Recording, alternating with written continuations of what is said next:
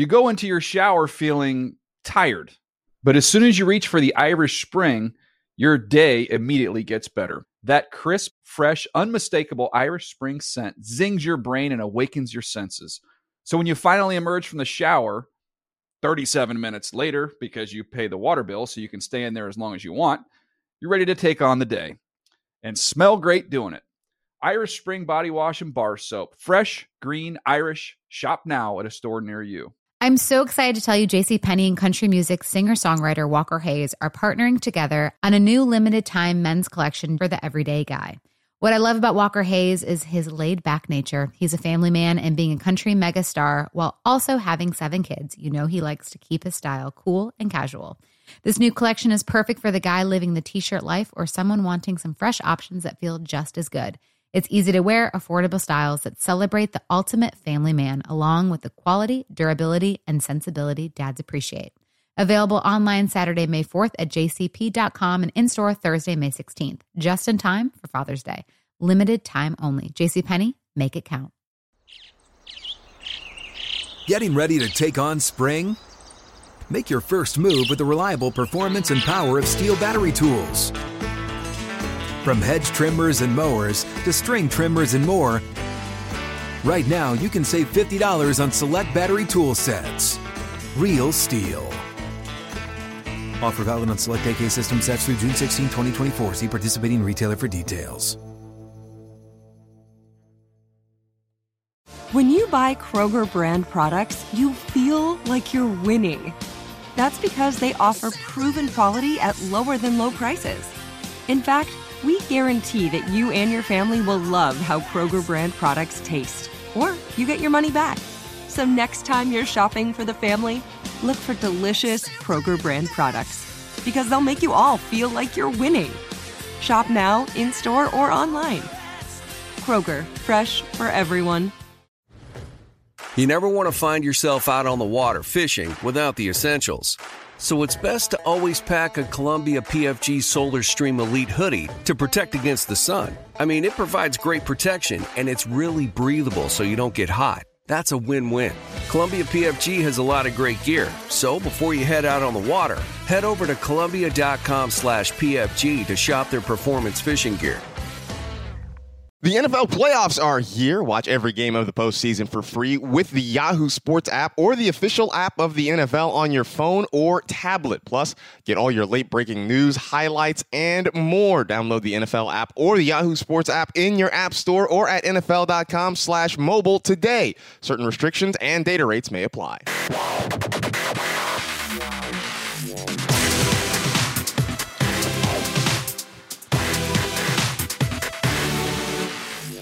What is up? Welcome to another edition of the NFL Fantasy Football Podcast. It's me, your man, MG Marcus Grant, alongside the Fantasy Viper, Graham Barfield. Michael Fabiano still under the weather. Uh, this flu apparently is kicking his butt, man. So Yeah. get better, bro. It's uh, get better soon, Fabs. Yeah, absolutely. So hopefully he will be back with us uh, very soon. In the meantime, man, uh, rest up, get some fluids in you, uh, ice up, son, as uh, as our colleague Steve Smith might say. So Do you ice up if you have the flu? probably not. Well, if you have a fever. Maybe for fever, Yeah. but that seems like a bad idea. So. Yeah. Steve Smith, great receiver, not a good doctor.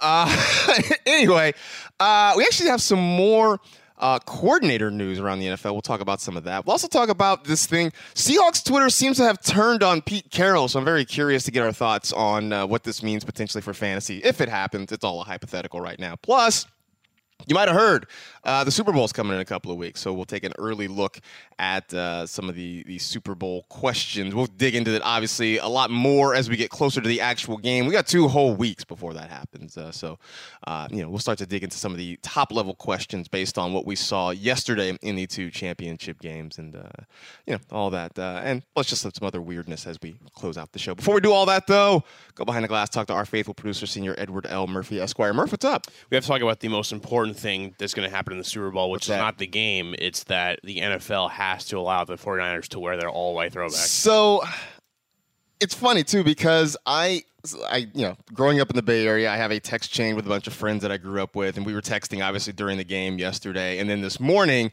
uh, one of my buddies texts about that exact topic, and one of the immediate responses was, "Please God, no! I hate those uniforms. I hope that they don't wear them." I am personal. I am personally indifferent to them. Uh, other than the fact that they wore them during you know during better times during their more successful run, I'm sort of indifferent to them. So I'm very curious whether or not the NFL is going to let this happen or not. I mean, the Rams. I, it's like a it's a weird thing to follow with the uniforms. I know there was like the Rams had an issue, they but they had to wait two full seasons before they could change theirs. But in the Super Bowl last year, they wore the old, I guess what you would call the throwbacks. Right. But then I read that the Rams wanted to like they wanted to petition to make those their actual home jerseys, so the NFL was okay with it. Which I, I want them to do. Sure, everyone does. But if that if the Rams wore those last year, I don't see why the 49ers couldn't wear the the all white. I think the all white throwbacks are amazing. I think mm-hmm. the jersey itself with the black like drop shadow it Right. looks great. That being said, people are saying if they wore their actual away jerseys, they would look not as good. But I think the white jerseys with the gold pants versus the red jerseys, white pants would be okay. But I think the all whites um, are a little bit better. Those all whites are are gorgeous. Yeah, and as I sit here and I'm thinking about it, I mean, one, it just it reminds me of the Deion Sanders era of the 49er uh, 49er football. Uh, and I I have been one to say that I don't necessarily love the all one color jersey, but I can kind of get behind the Niners all white ones. I think Yeah. those are all right. Yeah, I know you're kind of, you kind of are off the, some of the color rush. Yeah, I think I think some of them look like pajamas, you the, know. the Bills all red does. yes, the Bills I- all red. it looks like a onesie or something. yeah, those all white Niners are just so sharp. So yeah, so I guess I'd be okay with it. We'll see if the if the NFL. I heard the immediate response was no, Right. But now there's discussion, so it might possibly happen. So luckily, because Dave on Twitter with his a million tweets about the jersey matchups, the NFL is like scared into like maybe we should just listen to this guy. I mean, hey, look, you know, I'll give Dave credit. He at least claims to be the impetus behind USC and UCLA wearing their really, respective yeah. home jerseys when they play each other. Uh, even if the first year it it uh, cost a penalty for one team. oh, it did. Yeah, uh, I think because uh, USC, I think both teams weren't supposed to do it. So I think the first year it was at the Coliseum, and I think SC had to take like a 15 yard uh, personal foul penalty or something like that, or the you know unsportsmanlike conduct penalty. And so, but to be sporting, I think UCLA. Uh, like kicked the ball out of bounds on a kickoff or something like that. They did they did something to sort of even it out because it was it was a silly penalty that nobody understood why they were doing it. So like UCLA, in order to be sporting, did something to take a penalty also to Oh. kind of even things out. Anyway, that's enough about that. Uh, let's do some news.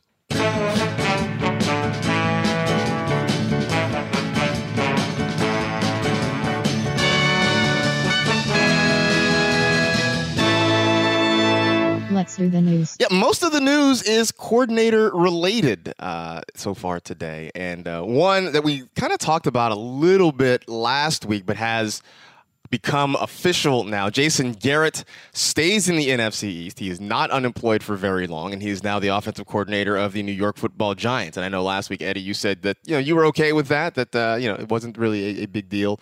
Um, look, guys, there's talent there. Um, and Jason Garrett, maybe not a great head coach. He was a pretty good coordinator though in his time. Yeah, tons of talent there. I mean, we've been super high on these Giants pass catches, enti- really their entire offense. Uh, and I, you know, I, I think I've said this before, but Daniel Jones is going to be one of my favorite late round quarterbacks to target this uh, this coming year.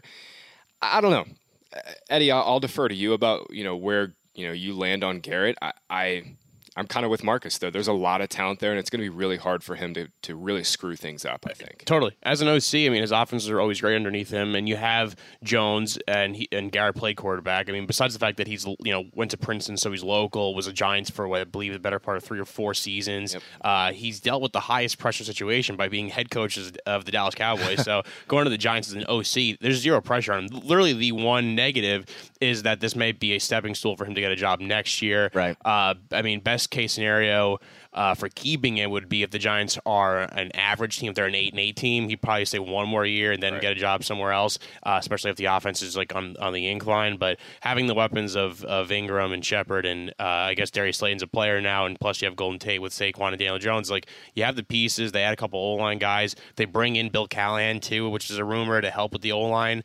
Um, I like the staff, and I just I saw some people just you know make still they people still make fun of Jason Garrett, and I just don't get it because he's.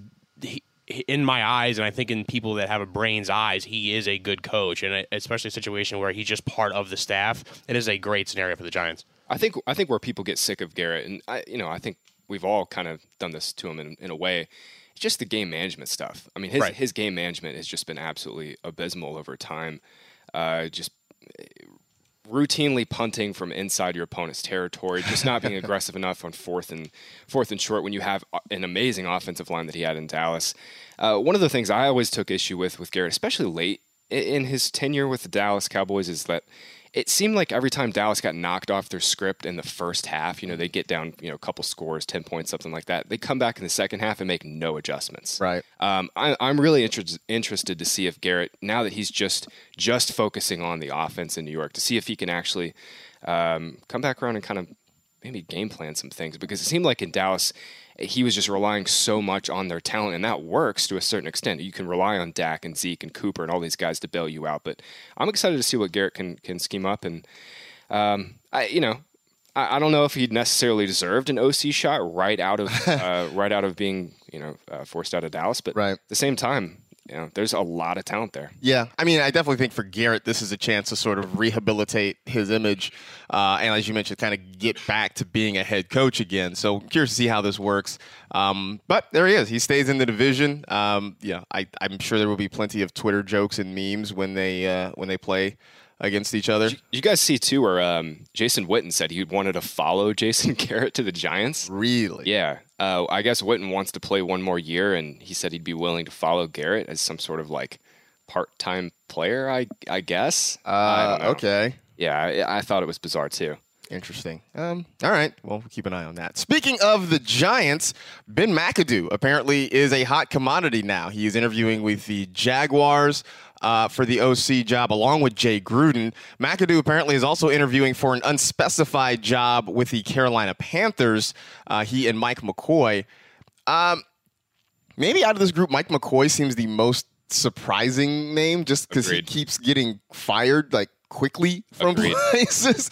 Uh, Ben McAdoo seems like another one, Graham, who was a good coordinator, not a great head coach. So maybe the year or so away has you know had a chance to maybe to, to fix some things. Maybe I, I, think if Jacksonville were smart, they'd hire Jay Gruden. Um, Gruden, for what it, I, I mean, his tenure in Washington obviously ended unceremoniously very early this year. But I always thought that Gruden did a pretty good job in terms of just like dealing with the absolute nightmare that is, you know, the Redskins organization at times. I mean, right. he, he, got the best out of that offense, and honestly, he'd walk into a pretty similar situation in Jacksonville where he'd have to take over and uh, and and right the ship of a pretty shaky offense. I don't understand Mike McCoy getting another chance. I just don't I mean, get it. we've seen how many times have we have we seen Mike McCoy go into a you know go into a team you know either with the Chargers, the Cardinals now, and just be completely meh. I mean, what he got fired from two jobs within a calendar year. Yeah. That that should say a lot uh, about where he is now. Again, it, it is an unspecified job, at least as of the reporting yesterday that I read. Uh, there was you know a mention that that Matt Rhule has not hired a quarterbacks coach, so maybe that could be the position sure. he's interviewing for. Sure. Uh, but I man, I, I, would be shocked if he gets another OC job yeah. right away. Um, it doesn't seem to fit into what Carolina's doing either. Right. Bringing in a retread. I don't know. I don't know. Um, yeah, I just I don't know. I for the sake of Christian McCaffrey, I hope it's not Mike McCoy. Oh. Just just remembering what happened oh, to David boy. Johnson when well, he took Mike over. McCoy, every run Mike McCoy called was just a dive up the middle. Right up the middle. David Johnson was just running to the back of his left guard every play. So hopefully, yeah, I I, I would pray for Christian McCaffrey's sake that McCoy does not end up as the OC in Carolina. Uh, speaking of offensive coordinators, this one maybe hits a little close to home for me. Uh, the Eagles interviewing USC offensive coordinator Graham Harrell for their OC gig. Uh, I will say, having watched Harrell coordinate the Trojan offense for a year, it would be fun it would be fun to see him in Philadelphia with Carson Wentz. Uh, you know, if they could get some of their wide receivers healthy, we'll see what happens. But it's a lot of air raid, kind of RPO stuff. It's stuff that, in theory, fits with who Carson Wentz is and what they like him to do they got to get some pieces healthy. Oh yeah. But uh, otherwise, I mean, I think you know there's some potential for it to be exciting. Absolutely, Eagles need some receiver help, uh, big time this uh, this upcoming draft, and they're they're likely going to get it. Uh, they they need some speed on the boundary. Maybe they'll get DeSean Jackson back for one more year, but they desperately need it. Marcus, I, am waiting for a huge Carson Wentz here. I, am I'm, mm-hmm. I'm still so high on Wentz's talent. I I love. I, I think he's going to be one of the better quarterbacks long term. It's just I'm, I'm waiting for him to have a breakout season where everything kind of he gets a little lucky. Right. Maybe. He gets you know a couple good receivers. He stays healthy. Uh, it just kind of seems like Wentz has not put it all together, and it's not necessarily been his fault every year. It's just he's gotten unlucky. No, I think that's I think that's very fair because what two years ago, whatever he was on track. It looked like to He be the, MVP. MVP. Yeah. Uh, he gets hurt, right? Nick Foles comes in. You know they they play well. Everybody's wondering, well, what does this mean for Carson Wentz this year? Wentz stays healthy, plays pretty well, but everybody around him kind of just disappears because of injury. So you're right; they haven't been able to kind of keep everything intact. So if it happens, look, if they can keep if they can keep Wentz healthy, if they can get some wide receivers, if they potentially get Graham Harrell in there to kind of bring a more wide open offense, um, this could be interesting. I'm I'm really excited to see what the Eagles could do on offense uh, upcoming year because Wentz going into their final four games. I mean, granted, all four of them were against the NFC East, and they you know they went four 0 Right. against the NFC East, whatever. But at the same time, I mean, Wentz carried that team. I mean, they were, his number one receiver this year was Greg Ward to close out the year. Right. Alshon Jeffery got hurt. Um, Yeah, Wen- I think Wentz is, is due to have a big year, and hopefully it's in 2020. Look, and I, I will say this uh, for anybody who didn't necessarily follow USC football closely, if it was not a great season on the field, but Graham Harrell uh, lost his starting quarterback in the first week of the season. At some point, was down to his third string quarterback, and still found a way to move the football and put up points. So. Uh, if there's any endorsement for Graham Harrell, that's that's the one. Although selfishly, I'd, I'd like him to stay at Heritage Hall, but uh, I understand if bigger and better things are calling. So there you go. That is pretty much everything you need to know.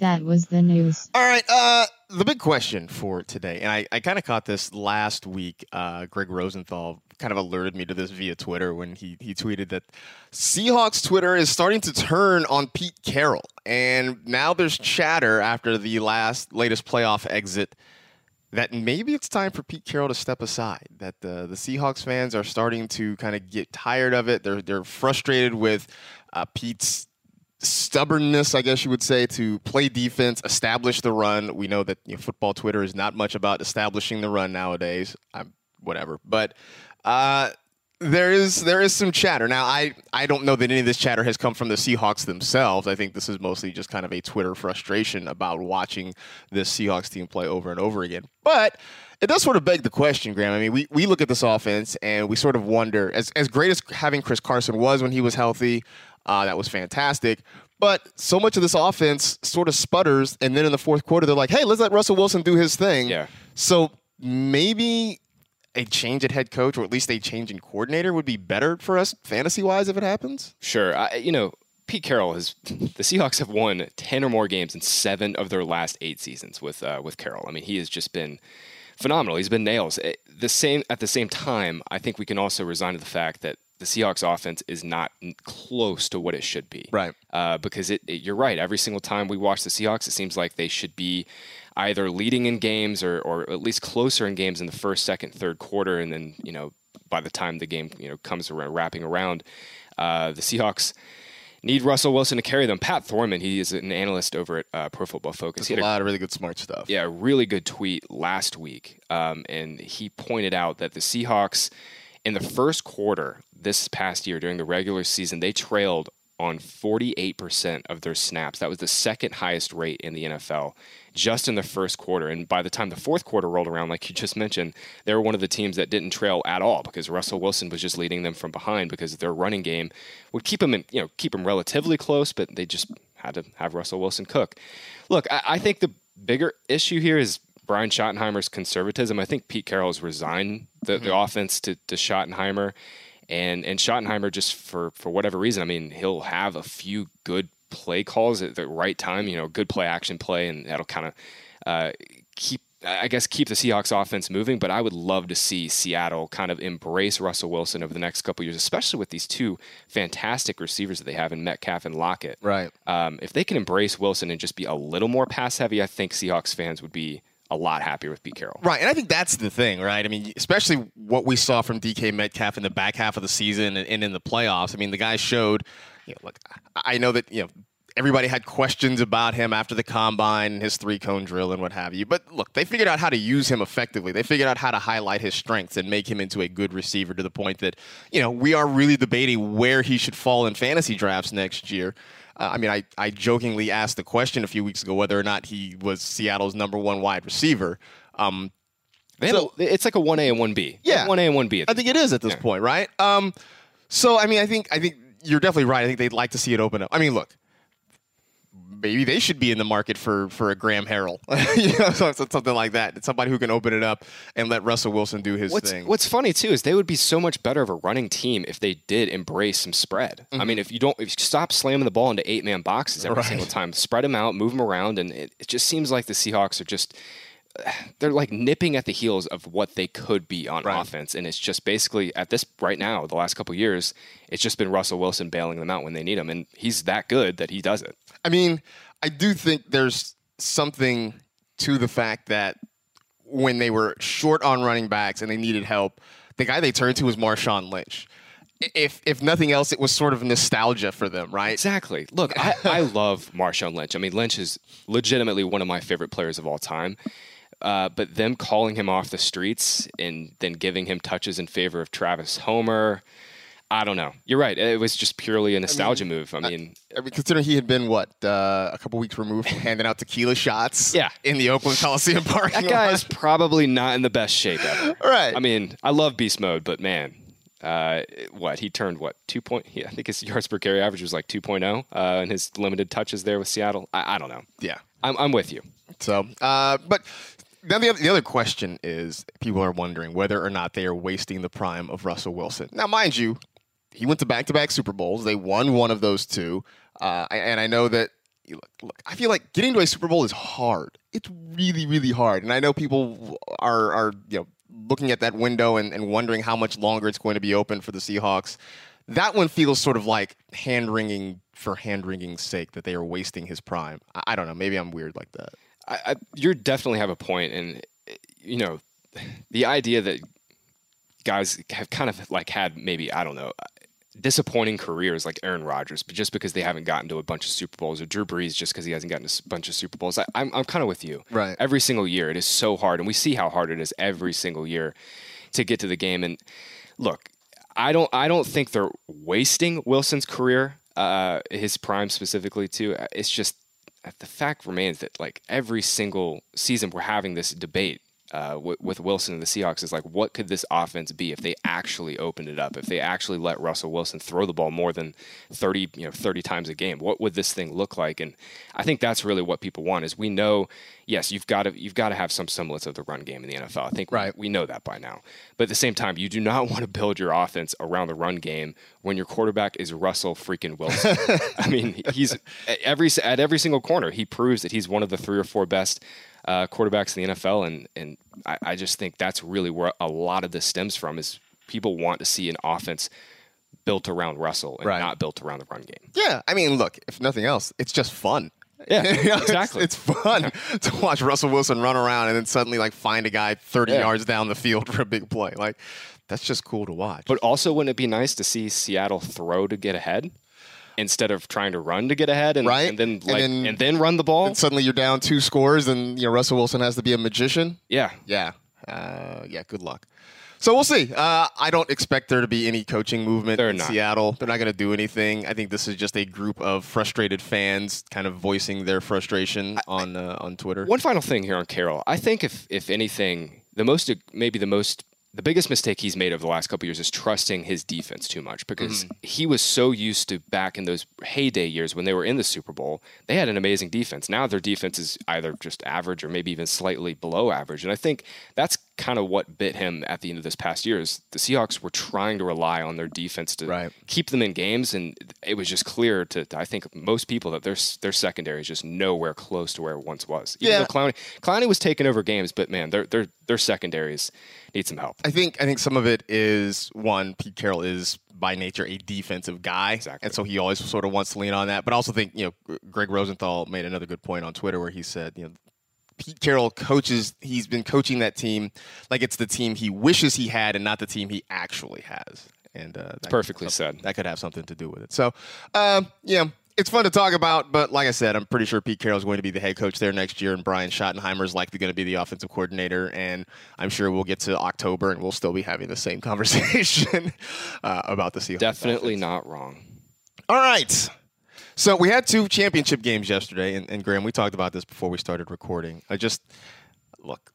I think the matchup is going to be great. The championship games themselves were sort of a letdown. Yeah, Um, I think that's fair. Letdown. there. I mean, Chiefs Titans was close after the first half, and then Right. you know the Chiefs basically had the ball that entire third quarter and kept Derrick Henry off the field. And yeah, I, I think it was kind of just.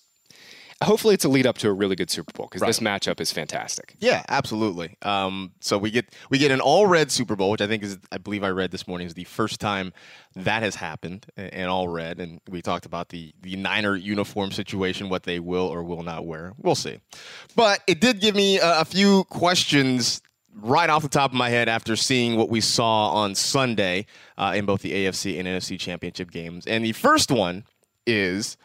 Is Patrick Mahomes the best running back in Kansas City? He's got 106 rushing yards on 15 carries in the last two games. Damien Williams has like 95 carries. I mean, I'm I'm joking, but Mahomes is showing off a running skill that we kind of knew he had, but he's really flashed it uh, big the last two weeks. So you're saying Patrick Mahomes is the Ryan Fitzpatrick of the He Kansas is. Chiefs? He absolutely is. Uh, yeah, look, I mean, I thought Mahomes didn't run enough last year when he was throwing for 50 touchdowns. Uh, I guess you don't have to run the ball very much, but it always seemed like, you know, just watching the games and going back and reviewing, it always seemed like Mahomes had like rushing lanes and scrambling lanes that he just wasn't taking. And oh, now now he's taking them. Uh, that that rushing touchdown yesterday was It was amazing. One of that was one of the best rushing scores we've seen. That looked Lamar Jackson, Deshaun Watson esque. Right. I mean, he has the ability to, to to make those types of plays. I, Mahomes, real quick. What is Mahomes' running style though to you? Like he's quick, but it just it, it he kind of just like leans forward. It looks like he's stammering at times, but he's he's in control. So I've always described Patrick Mahomes as like I've always said he plays quarterback like a shortstop, and I think he- he, runs like a guy who's like stealing bases. Yeah. Okay. It's like he runs, he sort of scrambles like a base runner, you know? Yeah, like I he's, see that. Like Yeah, he's like trying to make the turn around second, heading to third or something like that. I think that's the best way I can describe it. yeah. I, I totally see that. Yeah. um, but yeah, I mean, I think that's that is an interesting dynamic. That's it's an it's an added dimension to his game. One, I think if you're if you are Robert Saleh and you are the, the 49ers defense, it's one you have to look out for in a couple of weeks all of a sudden that, that maybe you didn't think about. But as we talk fantasy wise, one of the things I know we keep talking about is drafting a quarterback who can get you those rushing yards.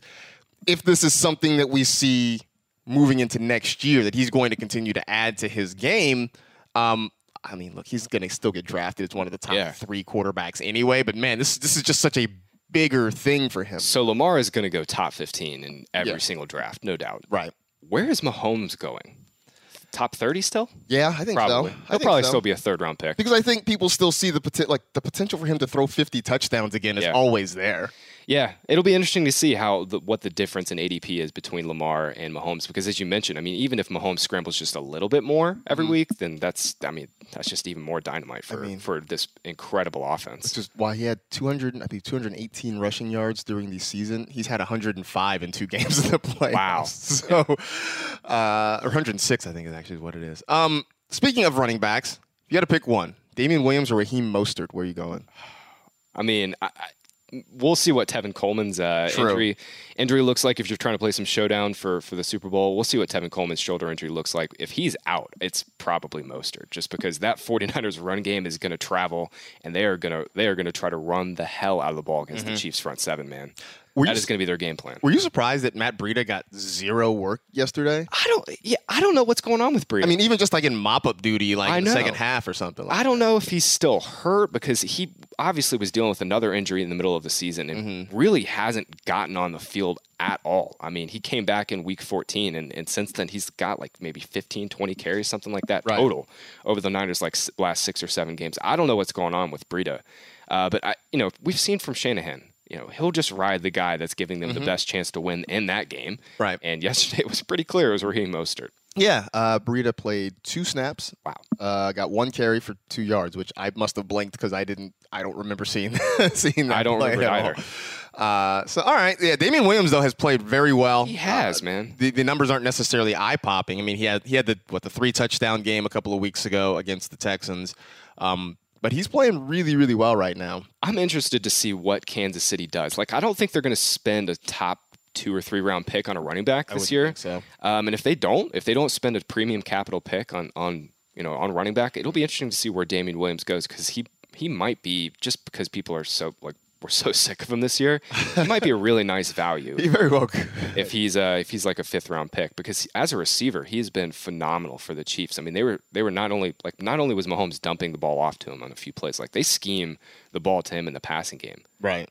Yeah, I think and I think that's look, we came into the season hoping that Damien Williams was going to be the guy and we went much of the year frustrated because he, you know, doing injury and then just working other guys in. They trust him so much that I mean LeSean McCoy is not playing. I mean he was a healthy scratch essentially yesterday. Yep. Yeah. Uh, he's done, right? He's not coming back to Kansas City Yeah. next year. Yeah. Uh, all right. Um, is Sammy Watkins actually back? He had over 100 yards yesterday, 114, I believe. He had 76 yards two weeks ago. And yesterday, he had like 12 targets. I mean, they threw him the ball a lot, a lot. Hadn't done anything since week one Nope. of the season. Um, I mean, is this. I would imagine in part it's just because they are taking what the defense gives them, but he just reminds us that you know when he's good, like he can be really, really good. Sometimes. Yeah, he can be. It's just we never know what we're going to get with Sammy Watkins, Right. and mo- more often than not, it's going to be the bad end of, of Watkins. I don't know if he, I don't know if he's back. Um, I always think, and I've thought this entire year, that the, the Chiefs would have been better off giving some of Sammy's snaps to Mecole Hardman. Uh, maybe we'll see. I, I, maybe Hardman hasn't come along enough for the, for Andy Reid, and his route running isn't all the way there. I don't know, but Watkins, it was good to see the ceiling again yesterday from him. I mean, it, he looked like the Buffalo Bills version of Sammy Watkins, Right. and that version of Sammy was was incredible. I mean, especially in his first two years, he was one of the best young receivers in the NFL, and it just kind of seems like he has not been able to put it together since then. Um, and, and yesterday was just another flash in the pan of what Watkins could have been. Right. Yeah. I just man, I just he only had two targets against the Texans, although one of them was a really big play. But then yesterday, just they just kept feeding him the football, and I'm like, this was the Sammy Watkins that people spent a Yeah. late round pick on, hoping to get some production. He had one really bad drop, but other than that, I mean, he was phenomenal yesterday. he was huge for them. One of the bigger talking points, matchups, if you will, of the Super Bowl is going to be the two tight ends because we have arguably the top two tight ends in the game facing off against each other. Yes, and I know they're not actually facing off against one another. They're never going to be on the field at the same time. But whatever. Travis Kelce, George Kittle. You're making a lineup. Who you got? Man, I think it's Kittle, even though the Niners are not throwing the ball at all. Uh, the, the Niners have the ability to, to try to really slow down Kelce. And that's kind of what we saw from the Titans yesterday is they really put a lot of a lot of bodies on Kelce, kind of took away that middle of the field look. And I think that's why Watkins and Hill both had big games uh, uh, against the Titans, is because Tennessee was like, okay, we just saw Travis Kelce go completely off the week before. We're going to try to take away the middle of the field. And Patrick Mahomes being Patrick Mahomes, he can burn you in a number of ways. It, the Niners have even more talent to take away the middle of the field. And even though the, you know, Jimmy Garoppolo is not throwing the ball at all, Marcus. I, I think Kittle is overdue for a humongous game, and I think he'll have it in the Super Bowl. It's funny too because they talked on on the broadcast most of the day about how Kittle hadn't had a target, and then Garoppolo went like an hour, literally like an hour and a half Yeah. without throwing the football. I think he did not attempt to pass in the entire third he quarter. did not. Um, and then his first pass attempt came in like the middle of the fourth. Something like that. Yeah, it was only one. but it was the Kittle. Yeah. and it was the Kittle for like 15 yards. So, uh, which actually begs the question: I would think it would be hard for the Niners to hide Garoppolo again in the Super Bowl. They've done a really good job the last couple of weeks. I mean, look, he he had a couple of near picks against the Vikings, and at that point, I feel like Kyle Shanahan sort of pulled the plug on him throwing the football too much. He had eight pass attempts yesterday. Yeah. That's it, That was the fewest in playoff history. Fewest in playoff history is eight. which is amazing. I mean, even it's amazing generally. It's even more amazing in 2020. Exactly, that it's happening now. Right. It's happening now. I mean, there's all of this analysis out there that's, you know, you got to throw to win. And it's all true. But at the same time, there are one off games where, like yesterday, the Niners just dominated on the ground and just did not have to do anything through the air. That's got to come around. You know, we saw it. We saw it yesterday with with Tannehill. Like we talked about this on the podcast last week. Is you know, will Ryan Tannehill and AJ Green and all these guys have to, you know, will there be more volume? And lo and behold, they played the Chiefs, and there was. Tannehill had to drop back 31 times to throw, or 34 times to throw, and that'll probably be around the number Garoppolo will be back there, and we'll see Kittle and Deebo and Sanders and all these guys normally involved. Yeah, I, I would think so. Uh, you, spent, you mentioned Sanders. I mean, Emmanuel Sanders has been sort of a non-entity. Part of it, I think, is because they're not throwing the football a lot. But I mean, he's had I think three targets in the last two games. I think just two catches. That's all it is, though. Uh, Manny was was phenomenal uh, to end the season Mm-hmm. for the Niners. Even though he was kind of up and down in the box score, he was always open, and Right. it's only because you know Garoppolo's thrown it 26 times over his last two games. It's wild. And some of those, like it, some of them haven't even mattered. Some of those dropbacks just don't even they don't even matter. Right. They're running the ball so well, they've been ahead. You know, they've just been dominating. Um, yeah, I think it's gonna be. Although Deebo Samuel, man, I mean, you want to talk about a guy who really has flashed this not only this year but especially lately. He's so good. Um, I mean, to the point that they're they're getting him the ball any way they can, whether He it's as a is so receiver, runner. They're just getting him the football right now. I mean, he's already one of the five or ten best receivers after the catch in the NFL. He is so explosive. He's he. I mean, he's essentially like a running back. Yeah. and they use him as that. You know, Shanahan's just trying to get him in space, and it is, uh, it's working. Next year, how how early will Deebo and Manny go? Because I think people have seen that these Niners want to be extremely run heavy, right. But both Sanders and Deebo have like just amazing ceilings in this offense too. I I would be surprised if they go off the board before like the eighth or ninth Yeah, round. I think so too. If Deebo's a ninth round pick, I'm gonna have him on a I'm bunch of teams. all about that. Yeah. absolutely all about that in the ninth round. Um, yeah, it's funny too because they're sort of. I don't want to completely compare them to what the Rams were doing last year, but when we saw a lot of Sean McVay using jet sweeps and a lot of motion to get the ball to like Robert Woods and that sort of thing, and I feel like Kyle Shanahan has incorporated at least a little bit of that into his offense, especially in terms of getting the ball to Deebo Samuel re- recently. So No doubt. it's going to be fun. Uh, so yeah, there you go. It's like I said, this is just the start. We're going to have plenty more to talk about uh, when it comes to the Super Bowl. It's two weeks away. Uh, you know, we will definitely dig into it a little bit more on the Wednesday before the game. So what, a little more than a week from now, week and a half, I guess, from now. So uh, stay tuned for that. Um, so there you go. Uh, also, just a, a heads up, we're going to start trying to get some more guests on. So uh, we'll be digging into our our contact lists, our Twitter DMs for uh, some folks. As you call it, your your uh, your Rolodex, your Twitter Rolodex. Yes, my Twitter Rolodex, uh, which I'm sure there are people out there who are like, "What is a Rolodex?" uh, y- kids, it's uh, it was like a it was like your contacts app, but like on little note cards. I know that sounds weird. Google it. Um, before we get out of here, I mentioned last week this thing about Jay Ajayi, how he's decided to become a professional gamer.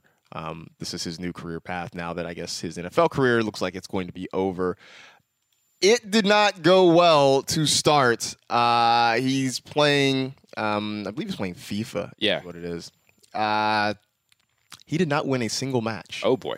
uh, in his first tournament. So he he joined the Philadelphia Union. Yes. Uh, up in Philly uh, for for the eMLS uh, for FIFA 20. Yeah, that's not great. Not great. Everybody great. else uh, in the tournament won at least two matches. Not only did he not win, he didn't even get a draw. I mean, he just flat out lost every match he played in. Um, look, I, I don't. I am not the gamer that I once was. I used to, you know, be a big gamer, but it did make me wonder, like, if there's a video game, past, present, whatever, that you were going to go pro in. Is Yeah. there one you have? I like, I've always been partial to the sports games like FIFA. I also love Rocket League. I'm terrible Mm-hmm. Okay. at Rocket League, Okay. but it's a lot of fun. I'm absolutely horrible at it, but I always have so much fun playing it. Um, what about you? What did you used to play? See, my my last real gaming hurrah, um, I was a big Tiger Woods golf guy. Oh, me too. Yeah, Yeah. love Tiger Woods. Um, and I- Those 05 EA Sports games. yeah, So good. they were great. If, if there was one, I was probably going to try to go pro in. It probably would be Tiger Woods. Um, I could never in FIFA. I could never quite figure out like the uh, the set pieces. I was never really good at setting up set pieces, corner kicks, and that sort of thing. So that sort of sort of hindered me.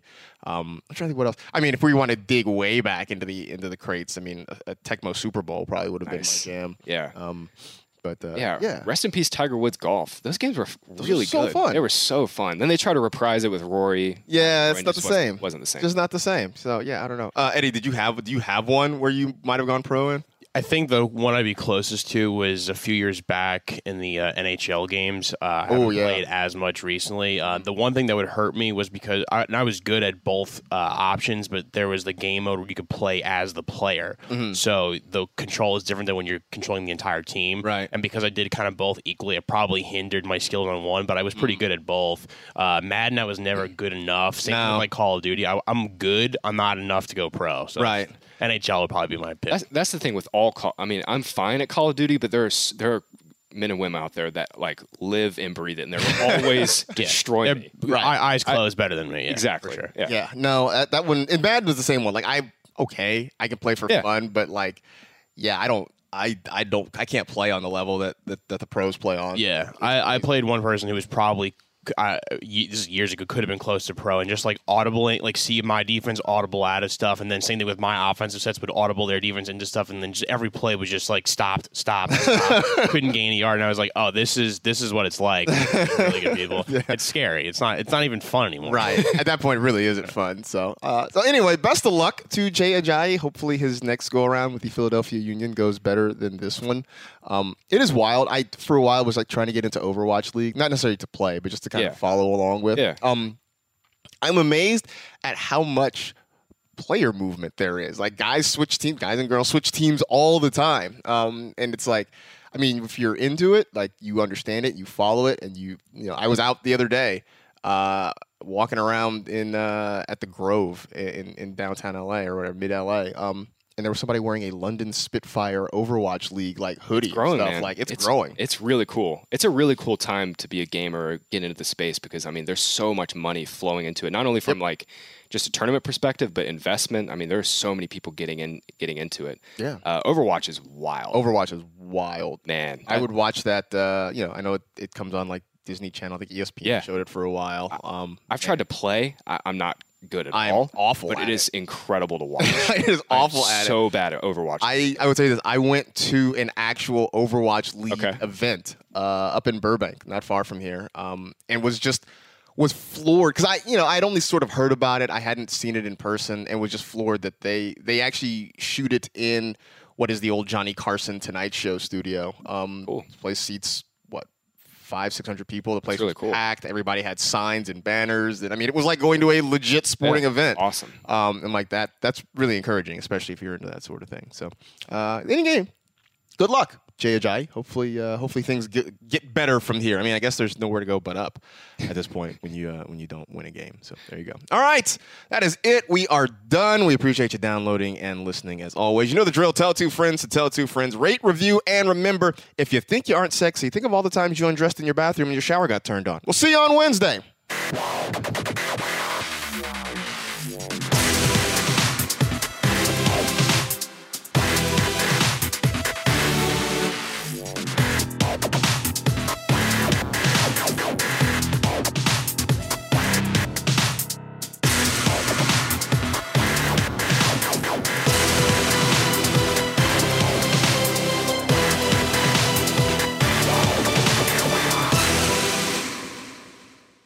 You go into your shower feeling tired, but as soon as you reach for the Irish Spring, your day immediately gets better. That crisp, fresh, unmistakable Irish Spring scent zings your brain and awakens your senses. So when you finally emerge from the shower, 37 minutes later, because you pay the water bill so you can stay in there as long as you want, you're ready to take on the day and smell great doing it. Irish Spring Body Wash and Bar Soap. Fresh, green, Irish. Shop now at a store near you. Getting ready to take on spring? Make your first move with the reliable performance and power of STIHL battery tools. From hedge trimmers and mowers to string trimmers and more, right now you can save $50 on select battery tool sets. Real STIHL. Offer valid on select AK system sets through June 16, 2024. See participating retailer for details. Whether you're a savvy spender maximizing your savings with cashback rewards, a thrifty rate watcher seeking the lowest interest, or a travel enthusiast looking for extraordinary perks, Kemba Financial Credit Union has a visa to complement your lifestyle and unique needs. Apply today at Kemba.org to unlock a limited time 2% cash back on purchases and pay 0% interest on balance transfers for an entire year with a new visa from Kemba. You deserve a card that works for you. Restrictions apply. Offer ends June 30th, 2024. Live Nation presents Concert Week. Now through May 14th, get $25 tickets to over 5,000 shows. That's up to 75% off a summer full of your favorite artists like 21 Savage, Alanis Morissette, Cage the Elephant, Celeste Barber, Dierks Bentley, Feid, Hootie and the Blowfish, Janet Jackson, Kidz Bop Kids, Meghan Trainor, Peso Pluma, Sarah McLachlan. Get tickets to more than 5,000 summer shows for just $25. Until now through May 14th. Visit LiveNation.com slash Concert to learn more and plan your summer with Sean Paul, Sum 41, 30 Seconds to Mars, oh, and Two Door Cinema Club. Hey, guys. Back at the playground again, huh? Yep. You know what this playground could use? a wine country. Heck yeah, and some waves so we could go surfing. Ah, love that. A redwood forest would be cool. I'm in. Ah, ski slopes. Let's do it. Um, can a girl go shopping? Yeah, baby. Wait. Did we just invent California? Discover why California is the ultimate playground at visitcalifornia.com.